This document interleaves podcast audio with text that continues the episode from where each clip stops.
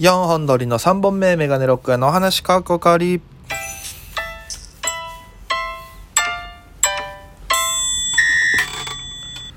さあということでね、ぽいぽいぽいぽいでございます、この番組は僕が毎日配信でお届けしている番組となっております。アプリでお聞きの方は番組をクリップ、それ以外の方はハートニコちゃんネギタップで応援よろしくお願いしますということで、ぜひね3000いいねぐらいお願いしたいんですけども、僕ですねアニメを全く見ないんですよ。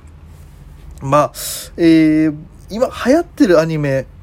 とかなぜ、見ないっていうか見れないんですよね。なぜ見れないかと言いますとですね、私アニメの中の描写である、血が出てくるシーン、いや戦闘でも血出ますよね、このラジオでも以前話したかと思うんですけども、そういった血の描写が、全くダメでございまして見ることができないんですね、直視というかで、だからワンピースももう頑張って読んだんですけども途中で諦めましたし、ナルトも口寄せの術つってね、指切ってこうなんていうんですかね、錬成術みたいなやって書いてポンってやる術とかもあったんですけど、それのせいでダメになりましたし、でドラゴンボールはもう見てすらいないっていう状況なんですね。で進撃の巨人も見てないですし、そうなってくると僕が最後に読んだ漫画何なのかってなると、もうオレンジなんですよ。昔あった過去の日記、過去の未来の自分たちから過去の、その人たちにとってなんかメッセージが来て、それをなんか友達が死ぬのを回避するみたいな、そういう漫画、を読んだりとかで、漫画で思い出したんですけど、僕が全く漫画が無理なんです。アニメもそうなんですけども。で漫画がなぜ無理になったかっていうお話をちょっと今日軽くさせていただきたいなと。これいつか話そうと思ってたんですよ。昔は漫画ちょこちょこ読んでたんですよ。でウルトラマンの漫画もあったんですよ。ウルトラマンストーリーゼロとかいうのとか、ウルトラマンっていう漫画もあって、であと、今ウルトラマンもありますけどね、普通にかっこいい方のウルトラマンもありますけど、でその中でも昔ギャグ漫画っぽいのもあって、ウルトラマンのなんかねウルトラ忍法伝みたいなやつなんですけど、それはウルトラマンエースがですねバカなんですよ、設定が。でそれがですねすごいたくあんが好きでですね、ウルトラマンエースは。で給料日、忍者としての給料日の日に全部給料を現金じゃなくてたくあんでもらうっていうすごい設定なんですよ。で覚えてる情報で言うと、鼻からたくあん食ってましたウルトラマンと一番掛け合わせちゃダメな要素を掛け合わせた漫画、カットビウルトラ忍法伝とかだったかな。めちゃくちゃ面白かったんですけどね、そういうのがあって、それは読めてたんですけども、ある漫画を境に僕は漫画を読めなくなってしまったというのがあって、それが何かっていうと、コロコロコミックの中にありますデンジャラス爺さんという漫画がありまして、知ってる方も多いと思うんですけども、コロコロ世代ではすごい人気の漫画でして、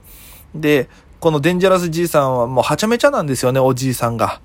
でコロコロコミック買って読んでたんですけども、ある日も、コロコロ買って、読んでまして、デンジャラス爺さん見てたんですよ。でデンジャラス爺さんってなんかすごい不意にいろんなやつが来るんですよ。ちょっと覚えてないんであれなんですけども、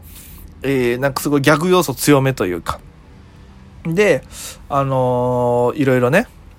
読んでましたら、でこう物語が進むにつれて、あれこれオチどうなんだろうなみたいな、で最後、全部終わったわみたいな感じで残りのページペラってめくったら、最後の1ページがもうその1ページを大きく使って、ゲベっていうキャラクターがいるんですけども、あれなんだろう、犬かな猫かな、猫のゲベってやつがいて、ゲベがなんか目がめっちゃでっかくてガンみたいな、もうちょっとホラー漫画みたいな、ショコタンとか梅津和夫が描くような怖さのヒステリック漫画みたいな、ものすごくトラウマになったんですよ。それを見て最後なんとなくもう終わっただろうなと思って、次のページパッて見た不意で、その怖い子供にトラウマを与えかねない一枚がバンって飛び込んできて、俺それ以来もう漫画が怖くて無理なんですよ。でめくるって作業が怖くなっちゃって、その漫画について次のページ大丈夫だな、こんな怖いもんないよなみたいな、すごくトラウマになっちゃいまして、でその夜にその実際にゲベが出てきて怖い思いをするっていう夢を見て、そっからもう本当に漫画がダメになりまして、ほぼほぼ読めなくなったんですよ。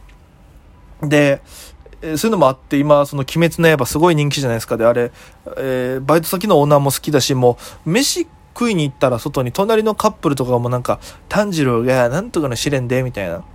で、もうなんかいろんな話が全く分かんないんですよ。でリサさんのホムラですか、ああいうのもなんか曲聴いただけで泣けるわとか言ってる人いるけど、俺も全く分かんなくて、で分かろうと思う、だから分からないで終わるのがダメなことなんですよ、やっぱり何事もね。分からない、なんでこんなことやるのっていうね、分からないだけじゃ分からないままじゃないですか。だから分かろうと思って読もうと思うけど、もう無理なんですよ。もう予告編というかサンプルみたいなのでなんかチラって流れてくる映像とかでもうアウトなんですよ、僕は。だいたい刀持ってたらもう血出るやんって思う。だからも